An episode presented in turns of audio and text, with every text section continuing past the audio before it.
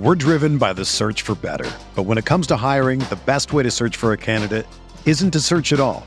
Don't search match with Indeed. Indeed is your matching and hiring platform with over 350 million global monthly visitors, according to Indeed data, and a matching engine that helps you find quality candidates fast. Ditch the busy work. Use Indeed for scheduling, screening, and messaging so you can connect with candidates faster. Leveraging over 140 million qualifications and preferences every day, Indeed's matching engine is constantly learning from your preferences, so the more you use Indeed, the better it gets. Join more than 3.5 million businesses worldwide that use Indeed to hire great talent fast. And listeners of this show will get a $75 sponsored job credit to get your jobs more visibility at Indeed.com slash BlueWire. Just go to Indeed.com slash BlueWire right now and support our show by saying that you heard about Indeed on this podcast. That's Indeed.com slash BlueWire. Terms and conditions apply. Need to hire? You need Indeed. What do you think about the Laker team now? You follow the box scores of the games every day? Just the Lakers. You're kidding. That is really a compliment. I was pleased to see you smile at the top of our show because once the game starts, you have a game face. You don't smile much out there. I don't think you have to do things for money anymore. Correct. What's up, Laker fans? Welcome to the Laker Film Room Podcast. I'm Pete, joined by Darius and Mike. And the Lakers split a pair of games this weekend to get back to 22 and 22. On Friday night, they came out of the gates hot. It was a really good first quarter, which has been kind of the opposite of what a lot of this season has been. And then starting in the second quarter, one of the most god awful performances that you could see, like just across the board. And I also thought Brooklyn has one of the only things that they have on their team are scoring guards that can hit pull up jumpers, which is, I think, one of our biggest defensive weaknesses. And so I think it was a combination of just a trash effort and then a legitimate weakness of the Lakers roster, but an awful night. Then on Sunday, for the first time this season, here's a wild stat. The first time this season, neither Taurean Prince nor Cam Reddish started the game. The Lakers started with Austin, D'Lo, Rui, LeBron, and AD. This was the lineup that I was hoping to see us try at the beginning of this year. And the starters played very well against a bad Portland team, get a wire to wire victory. Then at the end of that, there were some post game images that we may talk about later uh, that is setting social media on fire today. But Mike, your view from the ground from a, a weekend of a, a Lakers team that kind of showed off their split personality this weekend. Darius and I record the pod on Friday morning, Pete, without you. And while saying that we don't want to do it, are essentially looking forward to the Clipper game in, in a way. Like the Lakers should take care of business, right, against Brooklyn and against Portland. And the way that you just mentioned, they started that game in the first quarter. Yeah, it was a continuation of how they had played against OKC and Dallas. And then not everybody on the team, but a few players just stopped competing at all uh, defensively. And it Brooklyn kind of decided, oh, we're in Los Angeles. Oh, they're not going to play. okay, let's go. And they just started attacking. And often in one on one type setting, like that is not a connected team right now in Brooklyn, just like we saw Portland is not a connected team right now for their own reasons. And so, uh, big picture wise, the Lakers have won three of their last four at home, but that's not good enough relative to what they had just done the previous couple of uh, weeks, right? And it just it, it was a it was kind. Of, I, I, was thinking about the usual suspects, and there's a. I think we're past the spoiler deadline uh, of this one. It was a movie in 1995, but there's a big twist in this movie, and at a certain oh, point, man everybody figures out once you once you realize what the plot twist is and, and then you kind of talk to your friends oh i knew when i saw the coffee cup drop uh-huh, right? Uh-huh. it's it's keyser Söze, but it's like oh the team it has revealed itself. And and i what i wonder um darius have the lakers sort of revealed themselves in the very fact of just losing that game to brooklyn on top of what we've seen up to that point? Uh, or has there been a little bit of a corner turn with the starting lineup change? And and Brooklyn is kind of the exception and you oh that it happens sometimes. You toss it out and you think about the three wins in four games. I tend to think more that this team is, is the reason that they're closer to 500 is because they can't sustain uh, whether it's the the effort and the energy or the lineups or whatever that is. And, and I think that the team is closer to that um, than to get being afforded the benefit of the doubt. Uh, but I wonder how that hit you in concert of what had happened leading up to those two games. I think we are beyond spoiler range for usual suspects. The twist that I prefer for this version of the Lakers is more the twist that you'll find in Fight Club.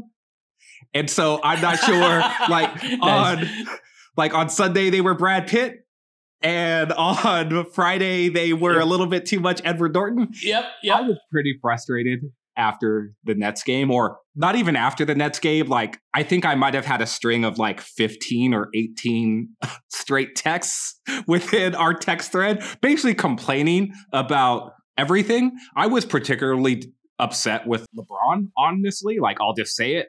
I thought LeBron's defensive effort against the Nets was pretty rough.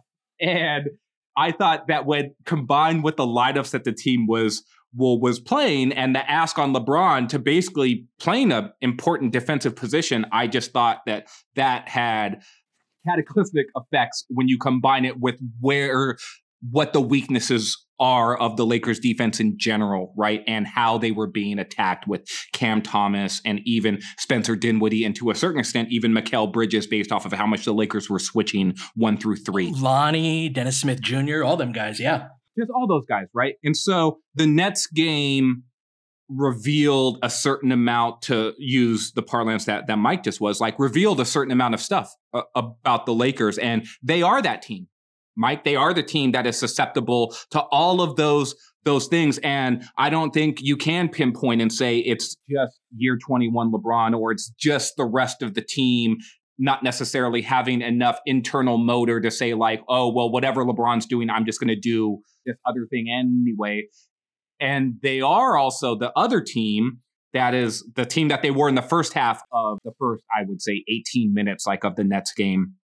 And the team that destroyed destroyed might be a strong word, but basically took took out Portland pretty handily. They are both of those teams, and I'm super interested in this idea of like, all right, well, we've seen a variety of different starting lineup looks over the year, mostly because injuries have cost the team one starter, and it's forced Darvin to sort of shift things up again. Like I remember the game that Rui hurt his calf, and Darvin sort of spoke to this will be the group moving. Yeah, late, yes, late December. Like this will be the group that carries forward. And literally the first shift, the guy gets hurt. yeah. Yeah. But whether or not that was actually like what Darvin meant with some of his his comments or not, that was a that was a pretty hard turn towards like, all right, like we're gonna be as big as freaking possible with this group. With this new old starting lineup, Darvin again said, This is gonna be the group moving forward. And then literally like Taurean's knee starts to hurt, and it's just like, oh nope, new group again just to clarify, so the, the Charlotte game and at New Orleans, the end of end of December, the as big as possible was because LeBron was playing point guard, Taurean Prince then at the two, and then it was like Vanderbilt, Rui, and AD. That was like how they started those two games, and and then so now, right, the switch was you still you have the smaller backcourt with Russell and Reeves back in, and then Rui being at the three, so no Vanderbilt, Prince being injured, and you know Reddish available but didn't start and came in off the bench. So just yeah, just to clarify those. And so after Rui got hurt, though, Pete, they went back to Austin.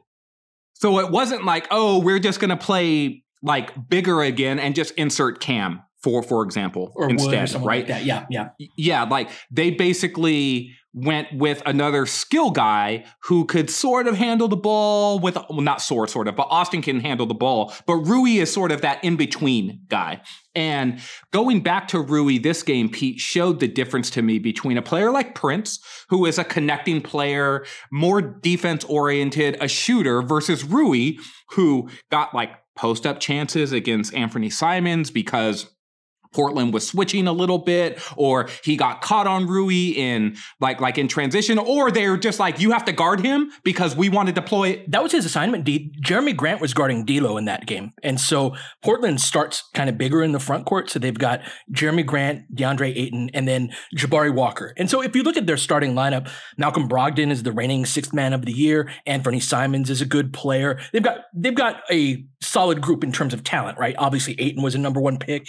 Uh, and Walker is their guy that was assigned to LeBron, right? He's the young guy who, on offense, his job is basically to spot up and cut playoff ball, but doesn't have a lot of offensive responsibility. And those guys are often asked to guard the best player on the other team, right? That's what their energy is, is saved for. And so, but it caught them in that cross match. And so Rui at the three ends up on Anthony Simons. And we initiated a ton of offense off that. LeBron got a great three off of a skip pass from Rui. He got yeah. uh, goaltending and goaltended and one, got another bucket on Simons. And so it's, that combined force, I think, is super important. And one of the things that I'm excited about, I know I'm, i was a little angsty in the intro, but one of the things I'm excited about is that starting group has an identity as an offensive group. And then the group that comes in after that has an identity as a defensive group with Cam and Vando and AD. And we saw them get a lot of deflections in those stretches. We saw, uh, you know, some some good defense. That group, when it's Austin at the one, was not good. That was the one group that, and this has been a running theme in terms of when neither D'Lo nor LeBron are on the floor, they str- struggle on offense.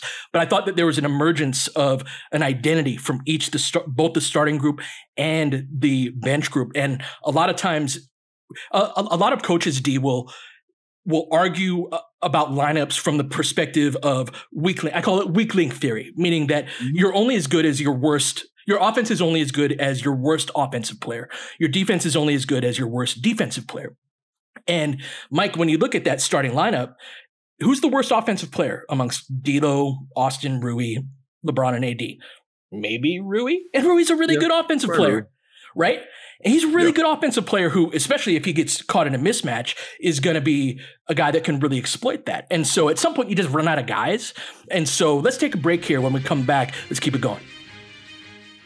With HelloFresh, you get farm fresh, pre portioned ingredients and seasonal recipes delivered right to your doorstep. Skip trips to the grocery store and count on HelloFresh to make home cooking easy, fun, and affordable. That's why it's America's number one meal kit. Whether your resolution is to save money, eat better, or stress less, HelloFresh is here to help you do all three. Say hello to your most delicious year yet with fresh ingredients and chef crafted recipes at a price you'll like, delivered right to your door. Each HelloFresh box is packed with farm fresh ingredients, and everything arrives pre portioned right to your doorstep for less hassle and less wasted food.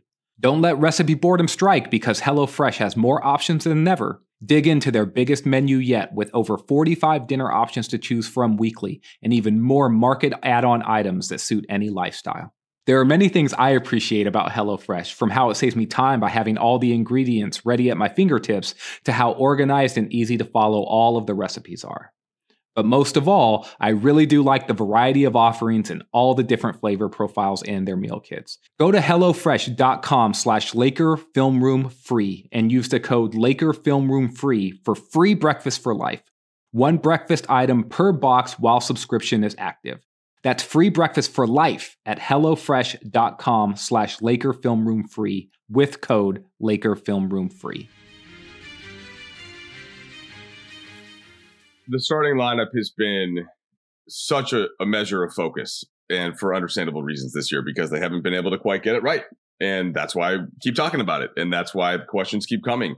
And uh, part of it is availability, but I think that the bigger part of it is just deciding upon an identity and deciding upon what is something that's going to work because there i think all three of us could come up with three or four starting lineups that would work uh, and but we would we all might have a slightly different preference and i think where it comes down to the same thing that we discussed in the offseason and if you recall, it the basic debate was between Rui and Vanderbilt. It wasn't it wasn't between Taurean Prince or Cam Reddish, and I think for good reason, you know, right? because they're paid what they're paid for a reason, and that's the thing too is guys like Cam and Prince will get backlash from fans.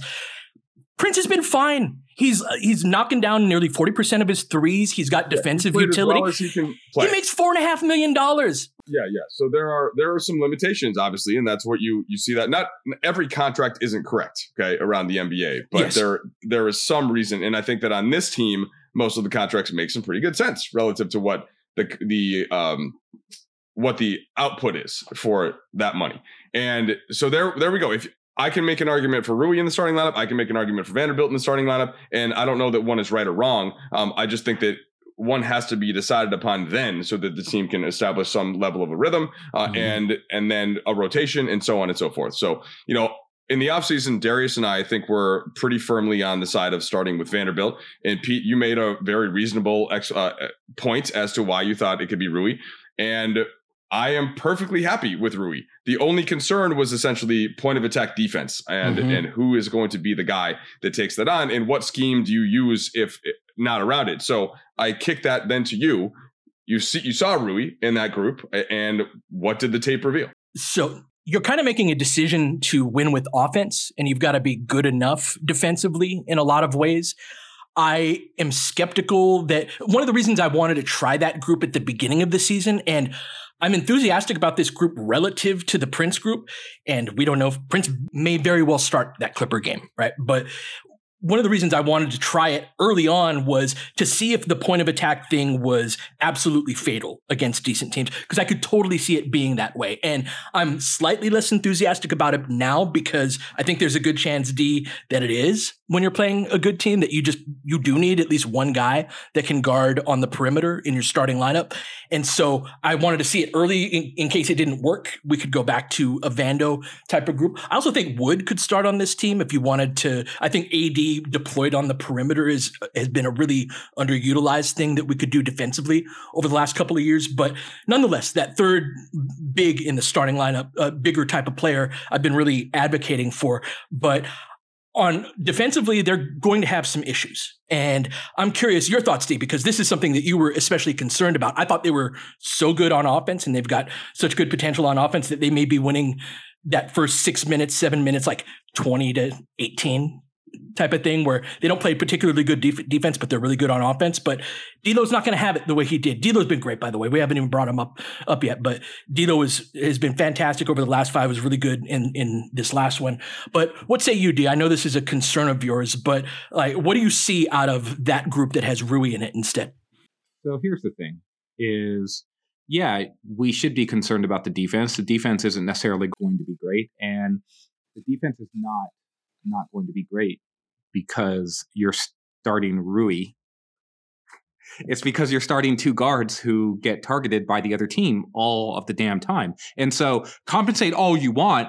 I, I personally don't think Taurean Prince is a big enough compensation for this, honestly. And so I think Prince is somewhere in the middle. He's probably a he's a good enough defensive player to be like, hey, we can try you on a bunch of different guys and you're going to compete and you're going to be professional and you're going to give us a floor on that side that we are perfectly comfortable with or maybe even happy with. And offensively, you are a connecting player because of your shooting and your ability to drive closeouts and just the fact that you have a floor on that side of the ball as well, where it's just like, hey, like that's pretty good. And it's one of the reasons why they target Taurean Prince as a free agent signing as someone who could be a rotation player who could likely play for them in a playoff series as one of their eight or nine best guys. So this isn't to disparage Taurean Prince. I'm also not going to disparage Rui Hachimura here because he's not a point of attack defensive guy where your team is going to struggle on that side of the ball because you're starting Rui. No, let's leave the because out of there. It's like Rui is a part of this and how you compensate for him as well is important, but you're not going to compensate for Rui by starting D'Lo and Austin, Mike. I just want to make sure that we're contextualizing this correctly it's an important clarification because we're certainly talking about Russell and Reeves when we talk about the the importance of who that third player is, and to an extent, LeBron on a given regular season night. So the difference between LeBron against Brooklyn and LeBron against Portland, and LeBron was pretty damn good against Portland for almost the whole game. Uh, on and like that, that's the kind of energy that he's brought to many games uh, this year, which in itself is incredible uh, for this this you know unprecedented run that he's on at this age. Um, I think that with the fatal flaw to me when we're talking about Prince as opposed to Vanderbilt or Hachimura is actually just the rebounding because teams are going to get teams are going to get some good shots uh, against this group. Teams and they're going to hit some shots but where the group with Prince and Austin Reeves and D'Angelo Russell and then LeBron on a given night they're just going to get so many second shots when they miss their first shot and that breaks the dam like that you yeah. that frustrates the team you can see just watch anthony davis who's doing everything yeah. in these groups and when the second offensive rebound on one possession is grabbed and the team gets an open three ad is just looking around like this doesn't work, guys. We have to have more size, and that both Vanderbilt and Hachimura do that, and that is not something that Taurean Prince does, uh, and and it's not a fault um, of his necessarily. Part of it's about size and physique, and in the way that he's played over the years, and what he deems as the priorities. But I just think that I'm not trying to make it this simple, Pete, but the rebounding aspect of it to me is just I've seen it too many times where that it it kills and deflates that group. That deflating aspect I think is really important and I think we saw that in the Brooklyn game. It didn't start out that way in terms of how things went sideways. Uh, I thought the group that started the second quarter, LeBron, D'Lo, Wood, I think Max was in that group and Vando god awful to start the second quarter. Just the energy level was super low. Cam Thomas came in the game in the back half of the first quarter and really, really lit it up. And there was just a level of disconnectedness that I think Mike's totally right about the those momentum plays where you give up that second offensive rebound and then you become in that state where it doesn't really matter what type of defense you're playing because you're not mentally paying attention enough to run it well. And so this is what I was saying the other day of like you can look disinterested and disorganized in a two three zone. You can do it in a man. You can do it while going under screens, while going over them. But when a team reaches that state, that is something that precedes any schematic or even lineup type of things. And so that level of dispiritedness, I think, is really important to avoid, especially at, at, this point of the season. We're going to talk a little bit in the third segment about the shot of Rui throwing the LA signs and D'Lo on the bench. But the spirit of this team, D, I think, is in a critical place in terms of that it's important to get on track and get some momentum fairly soon or else it might go sideways. And so i think that being bigger not giving up those type of plays where anthony davis or or you know where, where ad's like fuck man. And it, i think that that's really important to be able to get the season back on track. We're driven by the search for better. But when it comes to hiring the best way to search for a candidate isn't to search at all don't search match with Indeed. Indeed is your matching and hiring platform with over 350 million global monthly visitors, according to Indeed data, and a matching engine that helps you find quality candidates fast. Ditch the busy work. Use Indeed for scheduling, screening, and messaging so you can connect with candidates faster. Leveraging over 140 million qualifications and preferences every day, Indeed's matching engine is constantly learning from your preferences, so the more you use Indeed, the better it gets. Join more than 3.5 million businesses worldwide that use Indeed to hire great talent fast. And listeners of this show will get a $75 sponsored job credit to get your jobs more visibility at Indeed.com slash BlueWire. Just go to Indeed.com slash BlueWire right now and support our show by saying that you heard about Indeed on this podcast. That's Indeed.com slash BlueWire. Terms and conditions apply. Need to hire? You need Indeed.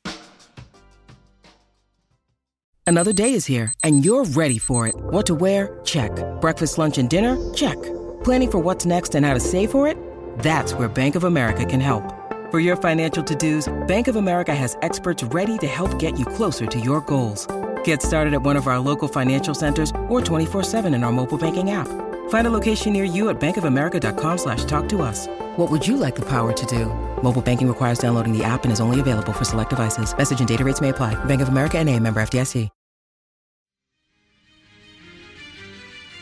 I also think it's important just to even get away from those individual plays and just think about like what animates players and what do they enjoy doing. Yeah. And so there's been a lot of conversation this year, mostly from the head coaches about but also from the players about like, well, we want to be great on defense. We need to be great on defense. We want to be great on defense. But then there's also these other comments that come in it from, well, we want to put as much skill and um, offense around our two captains, right? Which was sort of the reasoning that was put forward around the latest lineup change. And I'm moving more towards the opinion that there are not enough natural defensive players on this team for defense to be your identity. And that if you want to get good defense out of this team, it's likely going to need to come from the idea that they're animated on offense. Mm. And being animated on on offense, you can do that in a variety of different ways. And I think it's one of the reasons why Mike was saying that we could likely come up with different lineups for for like for the group. Um, Mike had texted last night during the thread where the Lakers had struggled in those Austin as the only guard minutes. And then they put D'Lo in to close the first quarter, and then that group started to play better. And this was actually a stretch where both LeBron and AD were were off of the court. And so it's like Wood and Vando and D'Lo and I think Max and um it must have been Cam at that point. It could have been Rui too, but that group started to score, but they started to score because they got turnovers and Vando yes. was being super active defensively. And so there's plenty of ways to animate your offense. And some of it is going to come from those defensive groups, Pete. But I just wanted to run off a couple of quick numbers here. The starting lineup with Rui in it instead of Prince. Last season, they played 10 minutes together and they had a net rating 10 minutes together during the regular season and they had a net rating of plus 45 in the playoffs, they played 32 minutes together and they had a net rating of plus 47.5.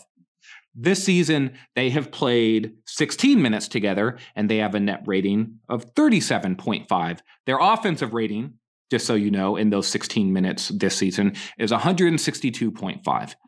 So I'm just going to say this team is not going to score 162.5 points per 100 possessions with this starting lineup out on the court. I can pretty much speak to that with some authority. But this group now, over the course of a season and a half and approaching 70 minutes or so, including 30 of them like in the playoffs, in playoffs. which are higher leverage, which are higher leverage minutes, they've been pretty damn good together. And I might argue giving them more time together is probably a good idea in a way to not only animate your offense, but animate your defense. Yes, but have you considered Taurean Prince and Cam Reddish?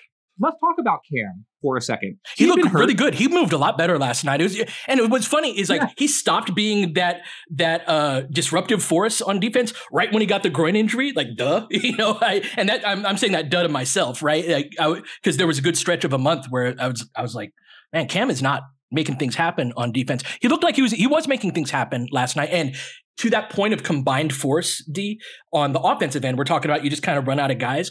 If you've got Cam Reddish pressuring the ball, and then Jared Vanderbilt shooting a passing lane with Anthony Davis on the back line to protect anything that gets past them. There's a combined force there on the defensive end where you got to make that pass and it's got a, a, little bit more arc on it because Reddish has got active hands and he's stayed with you, navigating screens, he's stayed attached. And then Vando is always great at shooting that, that passing lane. But the combined force of that is where you're really in business. And so I was excited to see that well, it's like a football team, right? Where Cam is the guy who's on the defensive line trying to get after the quarterback and force a quick throw. And if he throws it too early over the middle, then here comes Jared Vanderbilt from a linebacker position yep. and it's just like, nope, I'm swooping in and knocking this ball away or or stealing it. And if Vando gets beat, then on the back line, you've got this great safety who is playing like center field, like on the back line. And it's just like, oh, well, you're not getting past me then. And that defensive identity of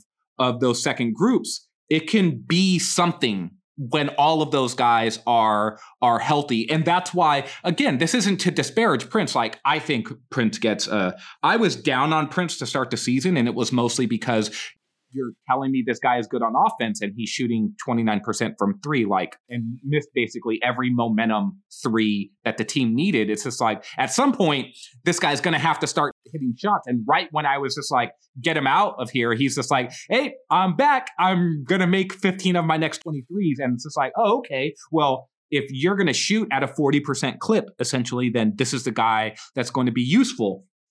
Last night, I think, or against Portland, it showed that this team, when healthy and fully revved up, they have the ability to be more than one thing, which I think is super important. And without Prince's sort of in between game, they were just like, all right, we're going to lean all into bully ball with the starting group. And they played well. And then they're going to lean into these more defensive oriented groups with these bench units. And those groups mostly played played well too. And it's just like, okay, well, that's not to say Prince doesn't fit in because he does, obviously. It's just a matter of having these multiple looks, Mike, that you can go to. I think that's the best version of the Lakers. And I think having a real identity at the beginning is important. to that. And I like this bigger group to say, this is our identity. You don't have enough front court guys to guard all three of, of LeBron, AD, and Rui. I think we've been pretty clear all year about the preference for the bigger groups. That's been a theme, certainly, on the Laker Film Room podcast. And that might not be what it is against the Clippers. If Taurean Prince is healthy, as Pete alluded to this earlier, then it might go back to that group with, you know, Austin and D'Lo and Prince and then LeBron AD. And I will say that if you go back to the OKC game and the Dallas game, it worked to an extent when that group came out and had proper defensive energy and intensity. And Austin Reaves is doing little stuff, and LeBron is engaged there, and they're kind of gang rebounding. And then you kind of the offense looks pretty good, and the spacing is there, and you get through six minutes, and then the bigs come in, you know, and then you switch the game in that way. So I'm I do think that it's possible for that group to work. I, I, think that it comes down some to matchups. Like if you're playing a certain team in a playoff series, if you're playing Denver or Minnesota, you're you're just not starting Taurean Prince at the three. You can't. Uh, if you're playing OKC, you can because they're small. Or if you're playing Dallas, mm-hmm. you can because they're small. So that, and I honestly don't see any reason not to do that uh, as the regular season goes on. Like, hey, it's our bigger group with Rui. Now, maybe that's hard on like on Hachimura or Vanderbilt or Prince um, to be yanked around a little bit like that, and maybe you do in a regular season like to um, maintain a certain level of it. But I just I, I don't want to dismiss that they very well just may go back to uh, what it was there, and then you're what we just talked about is moot in some ways about what the second group is going to be. And, you know, you also can't play 10 guys, I don't think. And so then who's going to get trimmed? Is it going to be Max? Is it going to be Cam? Um, I don't think it's going to be Taurean Prince. So that, that could switch how that looks as well. I'm so glad you brought this up, Mike, because I do think that that's a viable look in certain situations, and it's it's shown to be that. I do think, though, throughout the course of an 82 game season, that most other teams start their their biggest group. We're somewhat unusual in going with a smaller group first and then going bigger in the middle parts of the game. That's the opposite of what most teams do. And so, in terms of getting through an 82 game season, when you combine that with some of our the defensive weaknesses that are there too on the perimeter I think it can lead to they're either looking great on offense or they're demoralized because they can't get a rebound and AD's wrestling with three guys under the basket trying to get a rebound half the time. So I don't want to act like that's a terrible look and you can never play it or anything like that because it has been good and it's certainly gotten better throughout the course of the season. I just think that that's probably closer to a closing group, which is what usually happens. For example, the 2020 team would start JaVale, but JaVale would never close. It would always be a Kuz or a Caruso Caruso off the bench or somebody that was a little bit smaller and more skilled and more, most importantly, faster on uh, on defense and able to to defend the perimeter. And so I do think it's a viable look. I just think it's at a different point of the game. The you had uh, brought up before the pod, if we tr- uh, transition, yeah. sort of the uh, the vibes of the team. That there's a lot of questions from the fans and a lot of theories, and, and so we got the uh, yeah. So go ahead and set that set up set that up for us. No, I just think it's interesting because you're talking about vibes right now about like, oh, mystery bounds and this, this, that, and the other. But it's like the team was coming off of a really rough, rough stretch. And then they started to play a little bit better. And then they had a, a bad loss against Brooklyn, but then they had a really good win against Portland. So, you know, after wins, I like to get online. I like to see what people are saying. I like to sort of get a sense of where people's heads are about the team. And look, maybe it's just the dumb for you tab that's on Twitter or whatever, but I was getting fed a bunch of stuff about like, why does Rui look like he's in a proof of life video or clip right here, throwing up the LA hands, and he looks despondent a little bit. And clips of D'Lo on the bench after the game. People were running these clips back where he's like rubbing his eye a little bit, and he looks sort of just like just sort of staring out into space. It looked like, like, a guy who scored 34 points in a blowout win. That's exactly right. And so I was just like, are the vibes bad or is this just like random, like one picture or seven seconds of video framed around a particular way within commentary with the tweet on top basically saying like what's wrong with Rui or what's wrong with D'Lo? Does he know something that we don't. Is he getting traded like right now? Did he get traded already? It's sort of like a lot of this stuff. And I'm just like, I don't know how real any of this stuff is or isn't. I'm the furthest one away from the team out of the three people that are sharing this podcast right now. And so I just wanted to kick it back to you guys about whether or not you think that this is not necessarily a real thing, but like the sort of balance that things can hang in sometimes and whether or not we make too much of stuff like this in the first place and where your guys' heads are at around the vibe stuff to begin with.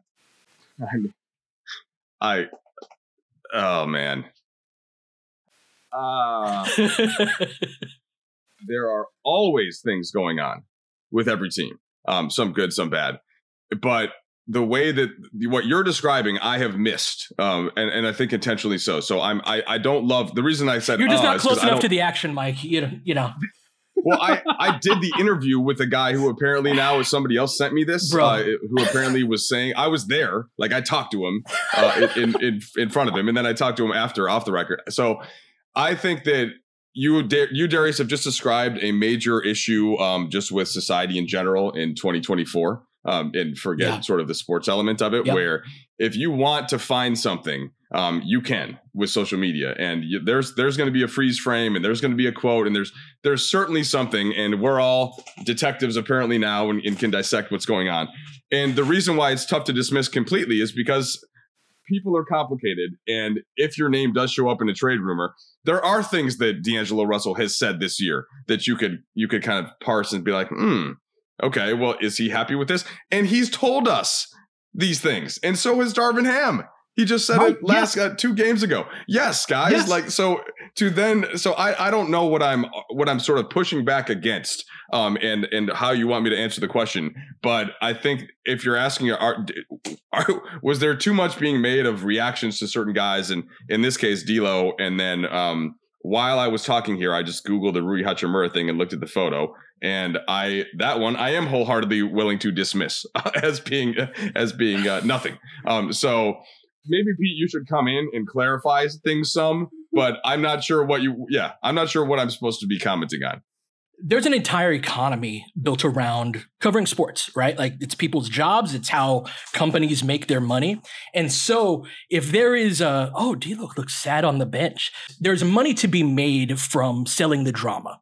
And it's also very easy to take little bits of information. And like you said, Mike, just put together the story that you want to put together on it. Again, that said, like, have the vibes been bad to a degree? Of course, we're 22 and 22. D'Lo's in trade rumors. This is that time of year. It's actually not terribly uncommon that a team that is that this is that time of year for a lot of different teams, right? Where somebody's involved in a trade rumor, and you're like, "Am I going to be here?" Like the two that the Lakers just faced. Uh, yeah. Bingo. Portland and Brook in Brooklyn. Uh, but my guess, my guess is that there aren't that many deep dives that uh, that people are profiting from on on the ver- various free trends of what was going on with.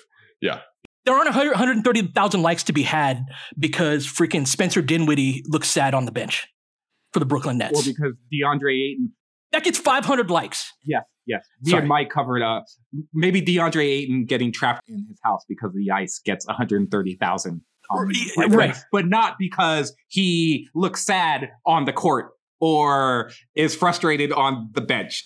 the players playing in the games, we can sense some of that from like D'Angelo's play dropped significantly in December. Mhm. And so therefore, and I think a lot of that was tied into it. And now he's playing very well. He met with Darvin Ham. The the energy between between LeBron and D'Angelo Russell has completely flipped in a positive way. Um, as we saw in the game with the, with the with the with how they were interacting with each other. So he so he has figured something out, and that is evidenced by the basketball. Whereas DeAndre Ayton has not you know, and that is evidenced by the basketball. That's all. And and the stuff I, I can I can give you all kinds of stuff uh, that you don't see um, that either play that plays into one side or the other and argue it well. Uh, Mhm. but the basketball is really what reveals, I think, how um, how things are. One of the things that I would say about D'Lo too, Pete, is I feel a very chip on his shoulder version of D'Lo right now that was noticeably missing during the time where he was slumping. And he's talked a fair amount about confidence, but the idea that he was basically telling us a little bit post game about like, yeah, I talked to the coach. Yeah, I told him like you can trust me to go out there and do the things that I this is how I think I can help.